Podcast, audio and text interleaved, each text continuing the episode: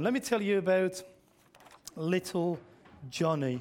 So, little Johnny lives in a country town, and they, w- they w- wouldn't have visitors very often, being in a country town. And so he was pleased on this one occasion that dad had brought home two guests to dinner. And so, as dinner finished, let me just get this thing going there.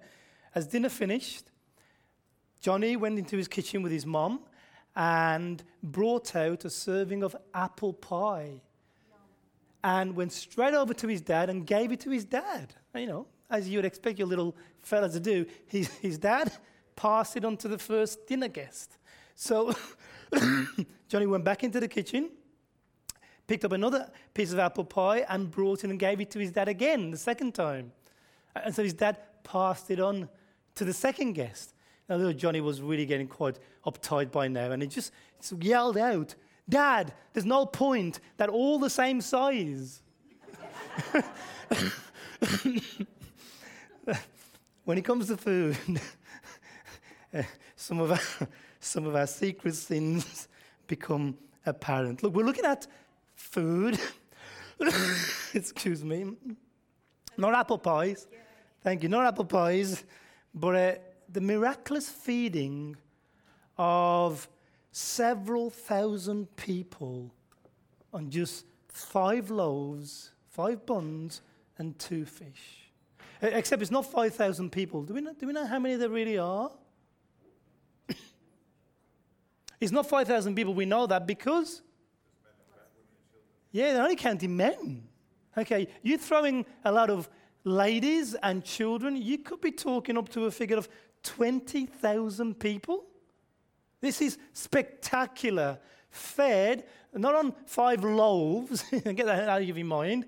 These were little buns, thank you, Gloria, and two little whiting, okay, tiny little fish. It's a spectacular miracle of great portions. Excuse me, we'll get through this, I promise you. Now, this is one of those miracles that's covered by all four Gospels Matthew, Mark, Luke, and John. And each one brings a different perspective. So we'll draw from the different perspectives. They're just great at giving us uh, a four dimensional view of what's happening. And they each bring out a different aspect. John brings out Christology. Christology is the study of Christ, the logic of Jesus. John brings it out quite clearly as, the, as chapter 6 unfolds, how this points to Jesus. But Matthew, Mark particularly, bring out two elements that I want to look at with you this morning. They bring out both the compassion of Jesus to these people and the response that Jesus expects of his disciples.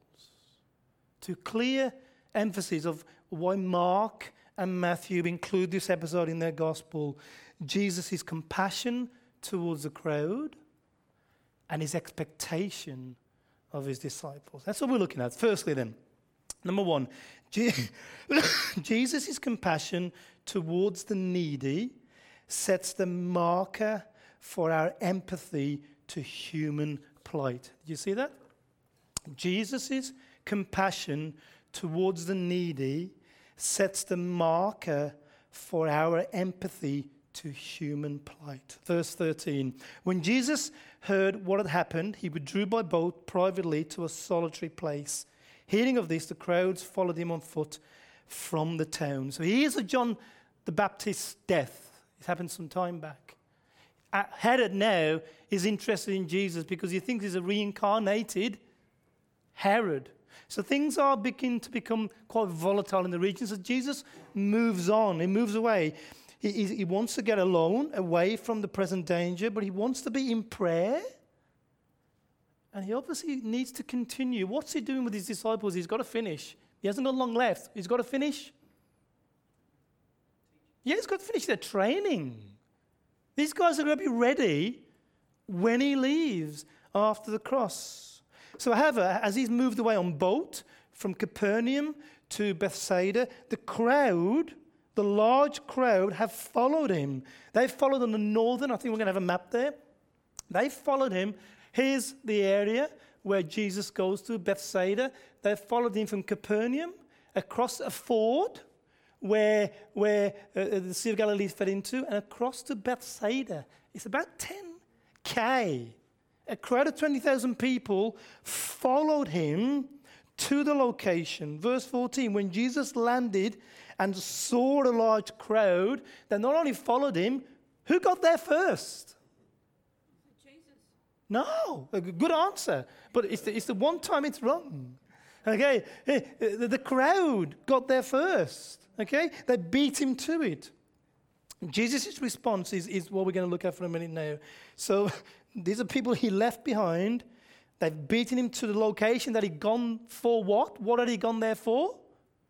Quiet, prayer, and training of his disciples. And so listen to his response, verse 14. When Jesus saw the large crowd, he had compassion on them.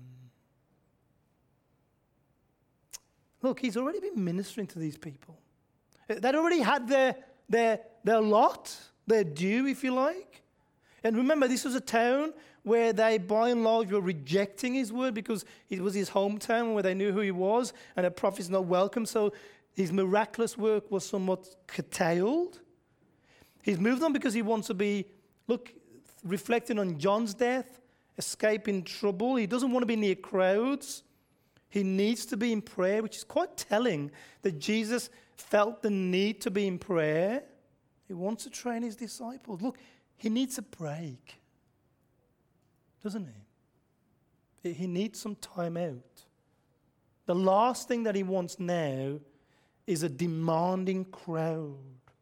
Okay? In fact, look, this is what Mark says. Uh, this is Mark 6 on the same account.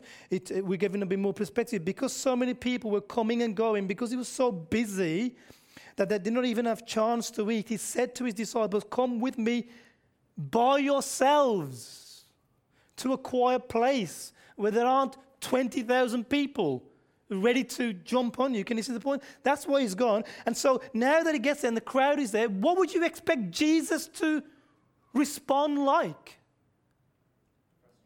Absolutely. Seriously. You'd expect him to be uptight, frustrated, out of sorts. Seriously. I mean, George came around for a meal once, some months back from the house, and then we, we sent him away. And 10 minutes later, he's knocking on the door again. How do you think I felt? I mean, come on, George. You've had your dinner. Then move on. no, he didn't really. he did actually. We, we, forgot something. This was. A, this was. there was. There was. Thank you, Pete. And he was going to have it. Now, Jesus should have been out of sorts, but instead, look, he had compassion on them. He's not annoyed. He's not short with them. In fact, he clearly cares for them. You ever watch? Look, I'm a child of the 80s. I was just a weak kid in the 80s. Okay? So, Superman, I grew up with Superman. Do you remember the original Superman? Number two, remember when those three come to Earth and they take on Superman? And somewhere in the film, uh, where they are taken on Superman, they, they observe that whenever one of the humans is in danger, what does Superman do? rescue them in spite of injury to himself. And then one of the comments, I think it's a lady, he cares for these people. They're bewildered by it. He cares for these people. I think this is what we've got here, friends. We've got a bewildering situation. Jesus doesn't know these people. They've followed him around. They're a bit of a nuisance, really. But he seems to care for them. He has compassion on them. Look, here's the Greek word. I think it's come on, I'll uh, put come on the screen for you. Complex Greek word, sploknesnema, okay? It means exactly what it means in English. Same thing. Look, you could get this from an English dictionary, let alone a Greek uh, lectionary. To be, it means to be deeply moved in your bowels, except we would say in our heart, okay? To be affected deeply in one's inner being, especially in that aspect in that culture, the bowels, characterized by sympathy and compassion. Okay? Jesus is feeling something genuine here. It's heartfelt. He cares. He's moved by their plight. This is authentic. Okay? In fact, in Mark's account of the miracle, Jesus elaborates his concern. Listen to this in, in Mark, verse 34 there. When Jesus landed and saw a large crowd, he had compassion on them because, he explains why. They were like sheep without a shepherd. This was the nation that God had sent numerous prophets to. And yet, at this stage, they're like sheep without shepherd. They were lost spiritually, in the dark, wandering, grasping at straws. And so, so what does Jesus do? They're lost. What does he do for them? Before the feeding, what does he do for them? To enlighten them, to guide them, to instruct them. What does he do? And this is primary for any, any organization that calls itself a church. What is the first thing he does before he feeds them? Uh, he may well have done that. He teaches them the word. A church that, that, that relegates teaching to an optional extra has got serious question marks on its validity as a church. Jesus deals with the essential need first, which is that they need teaching. Verse 34 So he began to teach them his word. Back in Matthew, verse 14, when Jesus landed and saw a large crowd, he had, com- he had compassion on them. And this is how that compassion unraveled, okay? He was thinking ahead of their food need, yes. Okay? These are not in order. He healed the sick. He taught them about God. He fed them. Okay? He dealt with, can you see how much Jesus has done for them? Someone tell me, how much of a package of benefits is this to this group? I guess what I'm asking, has he done enough? It's everything, isn't it? Can you see? He gives them the full package. Uh, they need teaching. He makes a primary in his ministry. Okay? They're ill. Look, they've carried 10K. What? People who are sick. So he heals them. And in carrying those people, in traveling that arduous journey, at that time of day, okay, where there weren't snack shops every five minutes, they're hungry. And so he fed them. Thank you. Stephanie, he gives them a complete care package. Can you see the point? His, his ministry to them is holistic and all born out of this compassion in verse 14 uh, that he felt for them. It's an incredible picture and insight into God. You know, next time we accuse him of he doesn't care, he doesn't really love me. Okay? Look what he did for this crowd who didn't deserve this, this care treatment at this juncture. So, Jesus' compassion towards the needy sets the marker for our, our empathy to human plight. Let me run some things past you here. Look, we have the media, you know, love it or hate it. Okay, but we have the media. It means we don't have to leave our living rooms. Do you call your main room a living room? Okay, good, good. As long as we understand. I, I have to always be careful which English I use because this is a foreign country and I keep forgetting. Okay? right. so look, look, you're familiar in your living rooms, okay? On your sofas. You understand that? Okay, on your sofa, right? On your sofa, and you'll see pictures like this. Oh, just go through these, would you please, Naomi? Just put them all up, one by one. Famine, okay. Children who are destitute, just go through them all, please.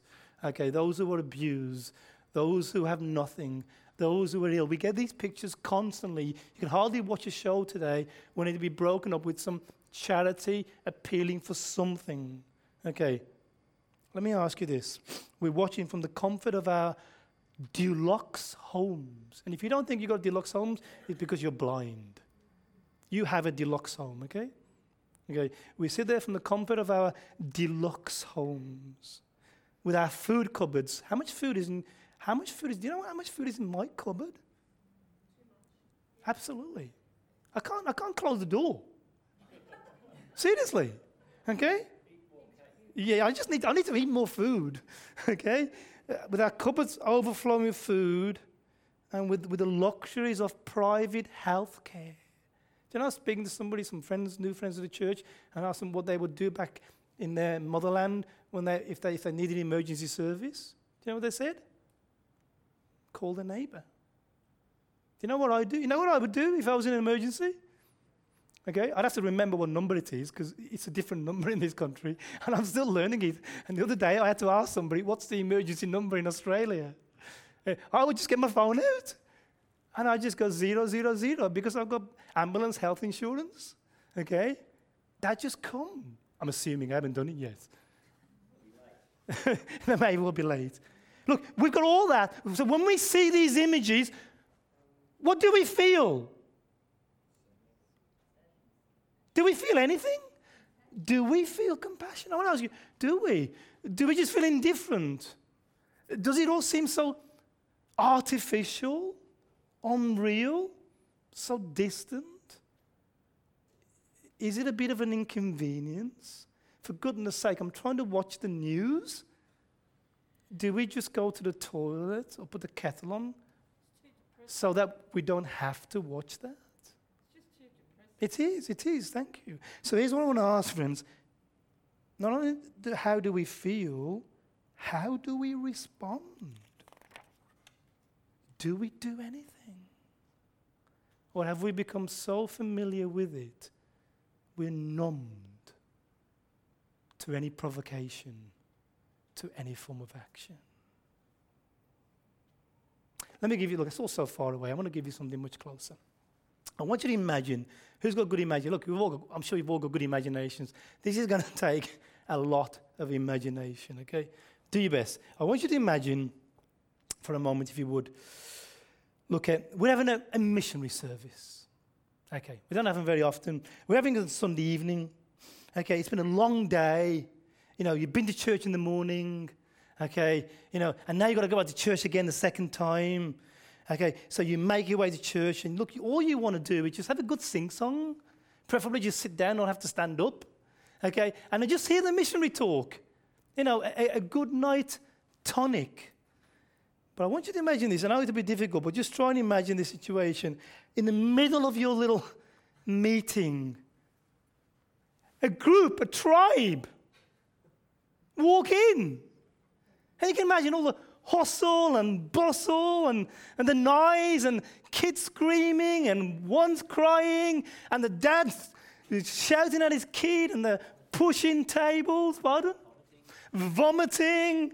I mean, come on, I'm just, I just want to listen to the missionary. I mean, can you imagine a situation like that? And, and add insult to injury, they're black. Which means they must be Aboriginal. Okay? Now, how we're we feeling? Now, what's going through our minds? What do we do? Are we sitting there thinking, when will they shut up? I can't hear the speaker. Do you want to make friends? Thank you. So we're going to get to the. Look, are we racking? Let me ask are we sitting there racking our brains as to how we may minister and serve these people that have taken refuge in a church? Or is it a sense of annoyance? Is it rising frustration? When are they going to go away? Disapproval. I mean, they won't shut up. I don't mind them being here, but if they were quiet, I get accommodated. Is there fear?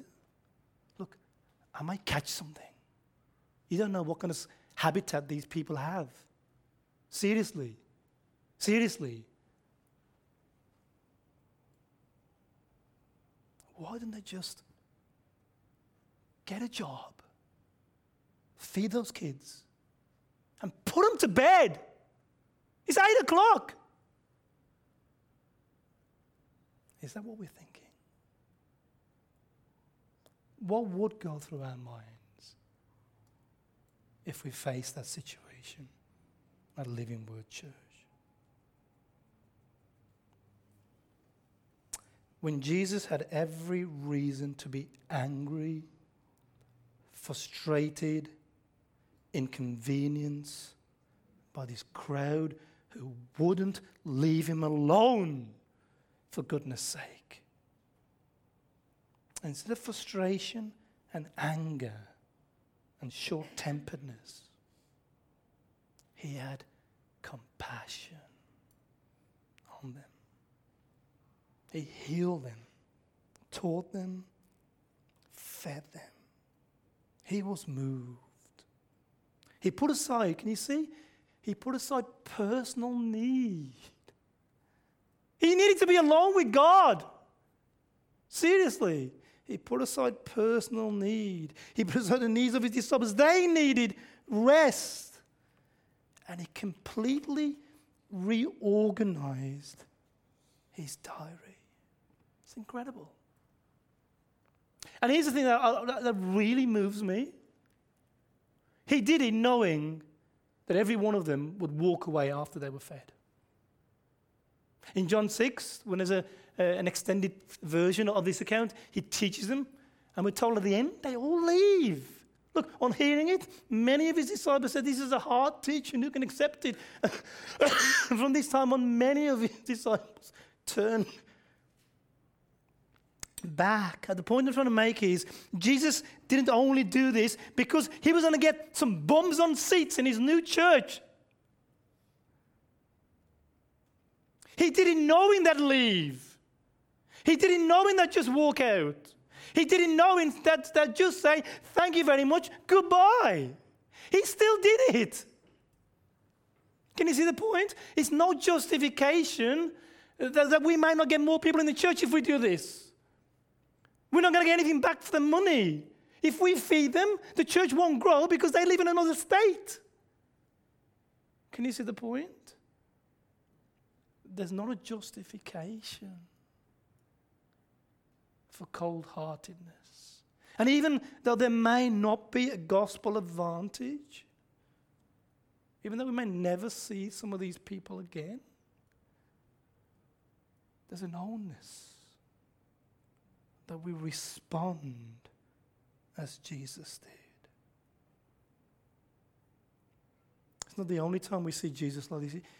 Just try this sometimes. Read through the Gospels, and you see Jesus constantly, constantly stirred by human need. Remember the widow? The widow of Nain? She lost her son. How many people, let me ask you, how many dead people do you think died? How many people die in, in Israel in Jesus' day on a daily basis? Absolutely. But he focuses on this one woman. Somebody tell me who knows, the story? It's going to come up there. Why did he focus on that one woman? Why did he do the miracle for that one woman? Why was it that he raised that one woman's son to life? What was it about that, that one household that moved him to do it. Someone who knows the story. The widow of Nain, Luke 7.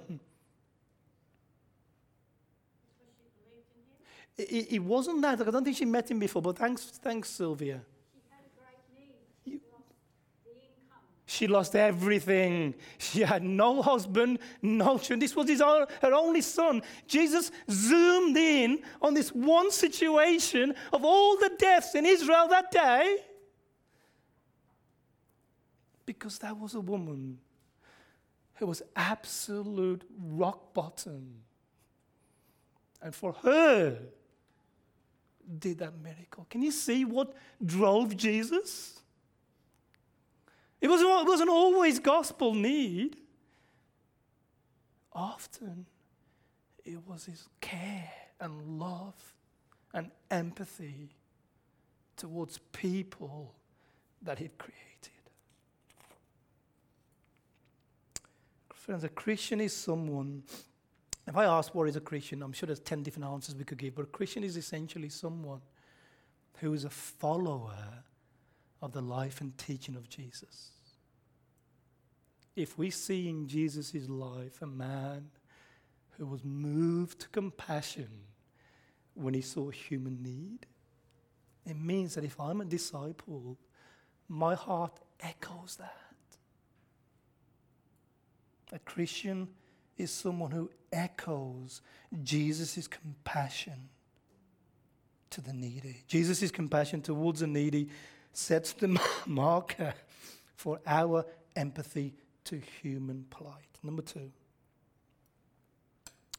Number two, Jesus' expectations of his disciples sets the precedence for our response to human needs. With that, Jesus' heart, we're going to see what Jesus expects his disciples to do, okay? Jesus' expectations of his disciples sets the precedence for our response to human need. Let me start with the disciples then. Listen to them in verse 15. Okay. As evening approached, the disciples came to him and said, This is a remote place and it's already getting late. Send the crowds away so they can go to,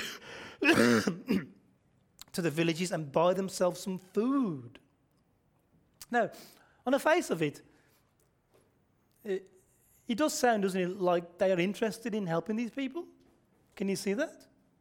You know, look, Jesus is late. Uh, there's a lot of people here, Master. I know you get carried away, Jesus. You're like Montez. When he starts, he doesn't know when to stop.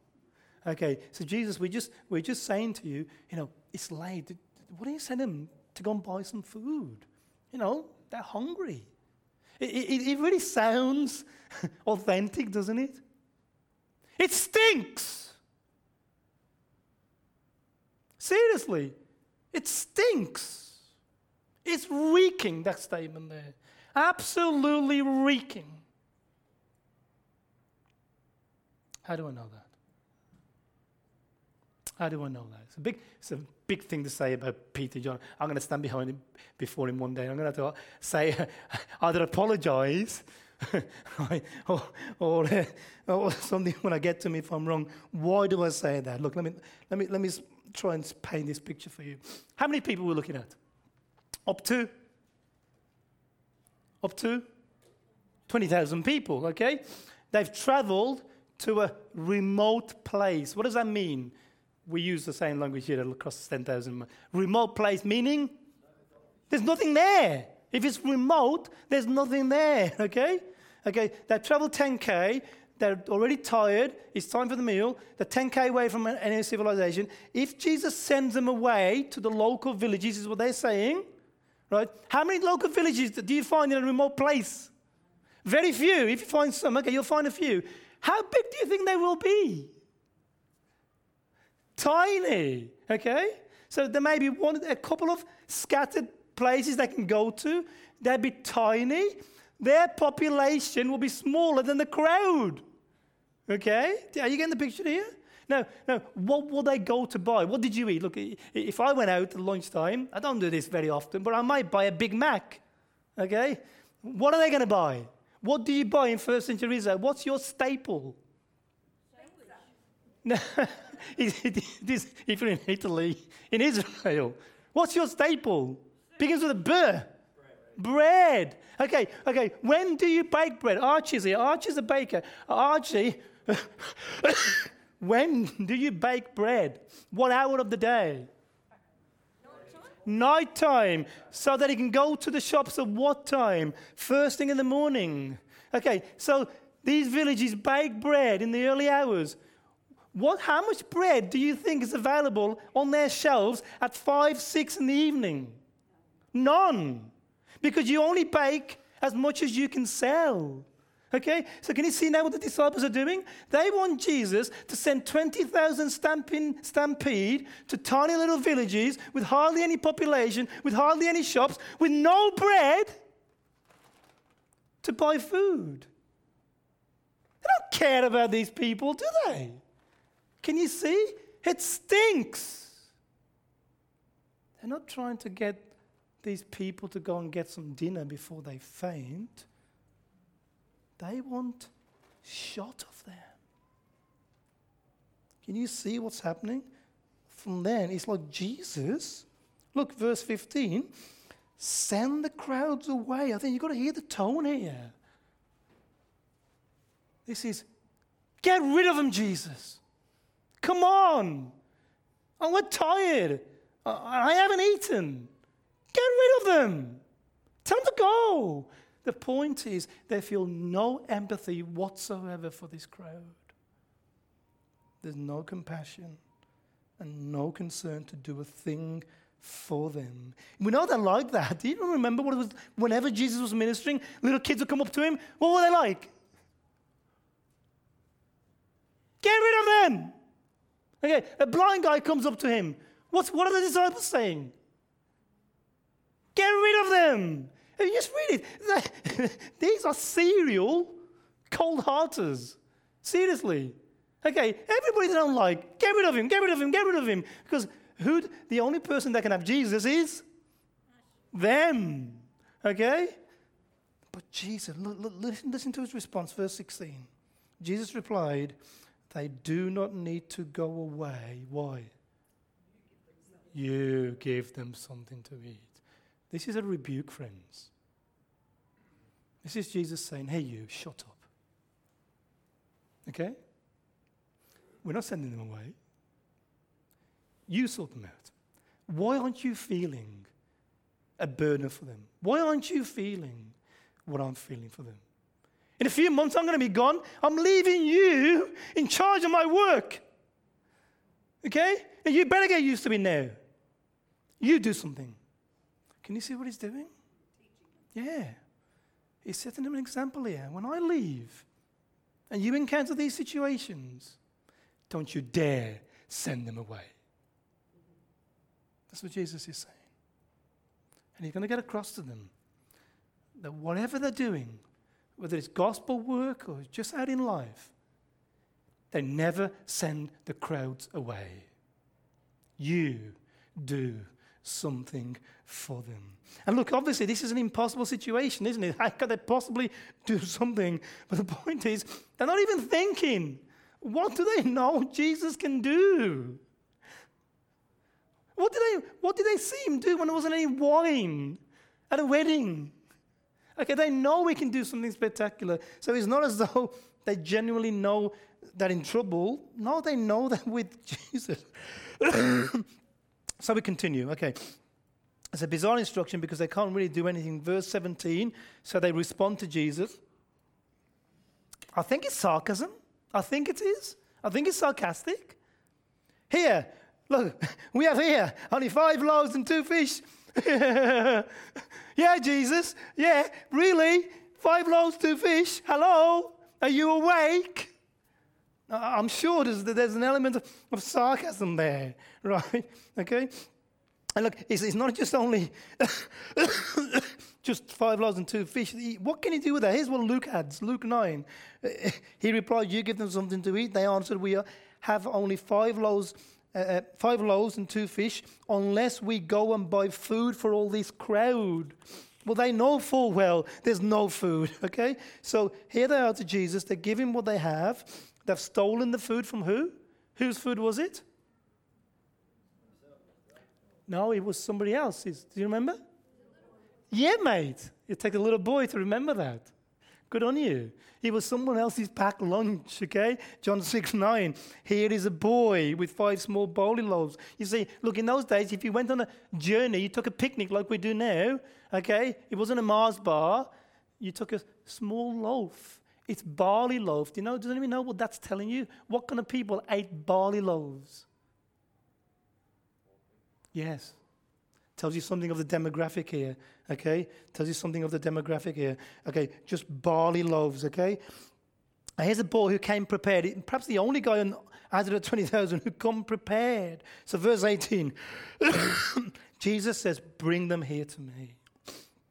What's lovely about Jesus is very often he doesn't just start with nothing, he prefers to take what's there and do something with it. It's a lovely thing about Jesus. However poverty stricken we may be, you may only be able to put $5 in an offering one Sunday, but Jesus can multiply $5 exponentially in its effect for the kingdom. You see, the quantity isn't, isn't an issue to Jesus.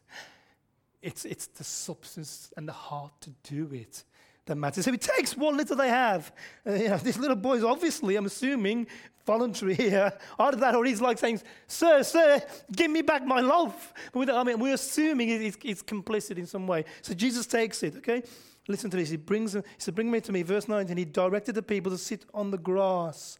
Okay, taking the five loaves and the two fish and looking up to heaven, he gave thanks and broke it. This is what a typical head of a household does. I hope we all do this in our household, okay? The head of the household, okay, stands, his arms lifted. He can do whatever posture you fancy. But Jesus, with his arms lifted, looking up to heaven, would have thanked God, his Father, for the provision. I think we're to understand here, he wasn't pleading for a miracle. Why do we know that? Why wouldn't Jesus be pleading for a miracle to his Father at this moment when he obviously he needs one done? Why wouldn't he need to do that? Why wouldn't he do it? Because, yeah, he had faith. Not only that is that, there's even more than that because he is God. he, he operates always on the prerogative and the agenda of God. That's what he was, that's what he was unique to every other man of God, every other man of God, Elijah, Elisha, they all did what? They prayed for God's power. Jesus emanates God's power. Do you see the point? And so he's giving thanks not for the miracle, because he operates completely in tune with God's prerogatives. He's giving thanks for the bread that God uh, grew through his provision. And then verse 19 continues, and he gave them to his disciples, and the disciples gave them to the people, and they all ate and were satisfied. And his disciples picked up 12 basketfuls of broken pieces that were left over. A number of those who ate were 5,000 men, besides women and children. 20,000 people. I've got to move quickly, my time is going. 20,000 people fed on meager rations. It's incredible. It is a fabulous miracle. So, what, what, what are the crowd thinking? This is first century Israel. What did Moses do for them?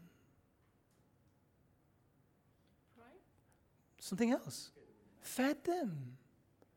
They were expecting the Messiah. This was the expectancy running in the society at this time. For when the Messiah comes, like Moses, he would supernaturally feed them manna. What do you think they're now thinking? This is the Messiah.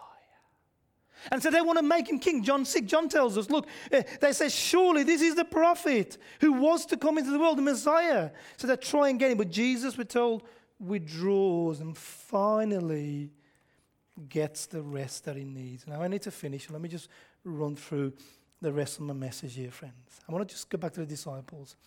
I wanted to show you what Jesus expected. He says, You give them something to eat. Even though it protests where they can buy bread, Jesus expects his disciples to get involved. Not only does he tell them, when he does the miracle, what does he make them do? When he's doing the miracle, what does he ensure they do? There's that. He makes sure they're giving them out. Why is he doing that? He's making sure, isn't he, that they're doing it. His muscle memory. Can you see? He's making sure they serve, they give out. He wants them to see the reality. He wants them to see the response so that they begin, you know, thank you. He wants them to change. He makes them do it.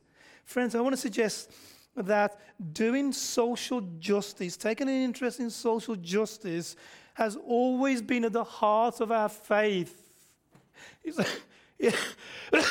at the heart of our God it's been at the heart of the church.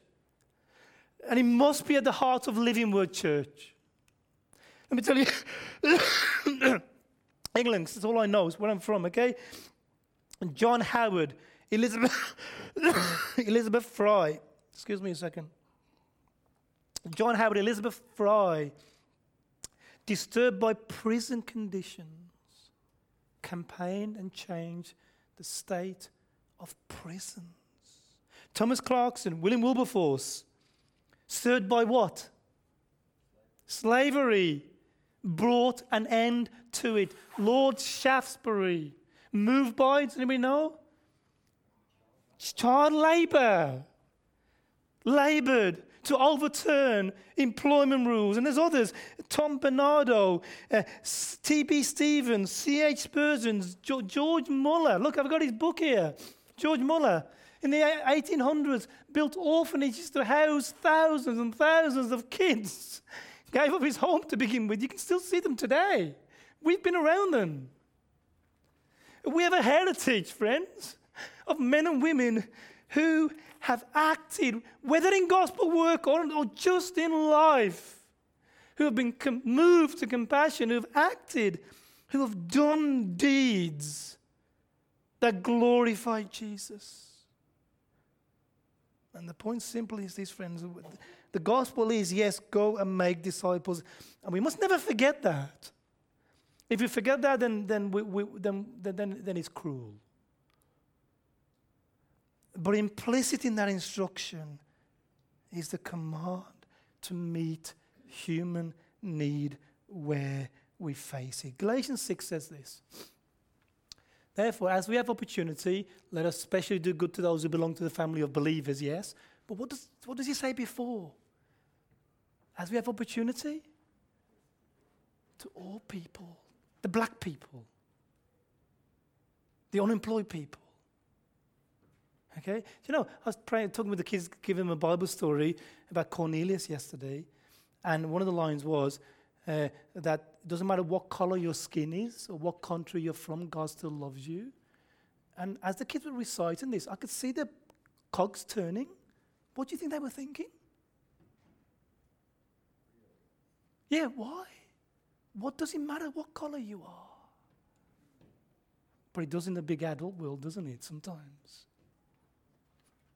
We're called to do good to all people. In fact, in fact, Paul writes this in Romans if your enemy is hungry, what do you do to him? Feed him. And what does that mean? That means there can never be any form of discrimination. That's what Jesus' point is through Paul there. Where even if he's your enemy, even if you hate his guts, you still are obliged under Jesus to feed him giving something to you means we're obliged always, whoever they are, to show this mercy. Because our God, Matthew 5, lets his sun. Have you, have you noticed this? You know, there's a guy there who was done for murder uh, in Adelaide. And I noticed when he was walking down the street, the sun was always away from him, and there's always a dark cloud, and it always rained on him when everybody else was dry. Have you ever noticed that?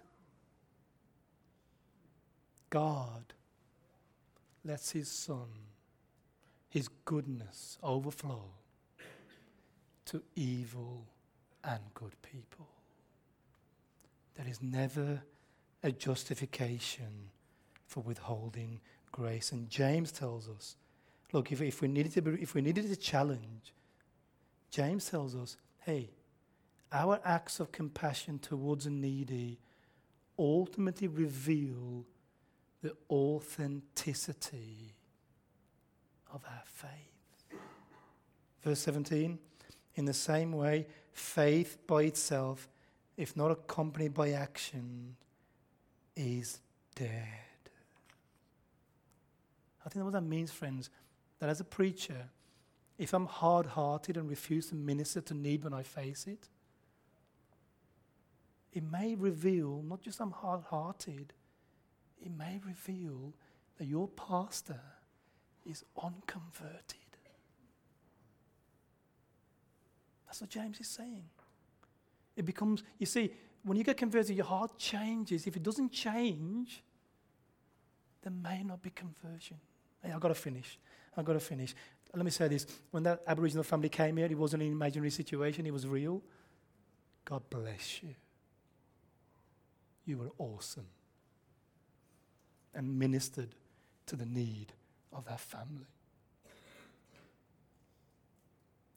And only eternity will tell what that meant to Jesus. Do you get it? Only eternity will tell.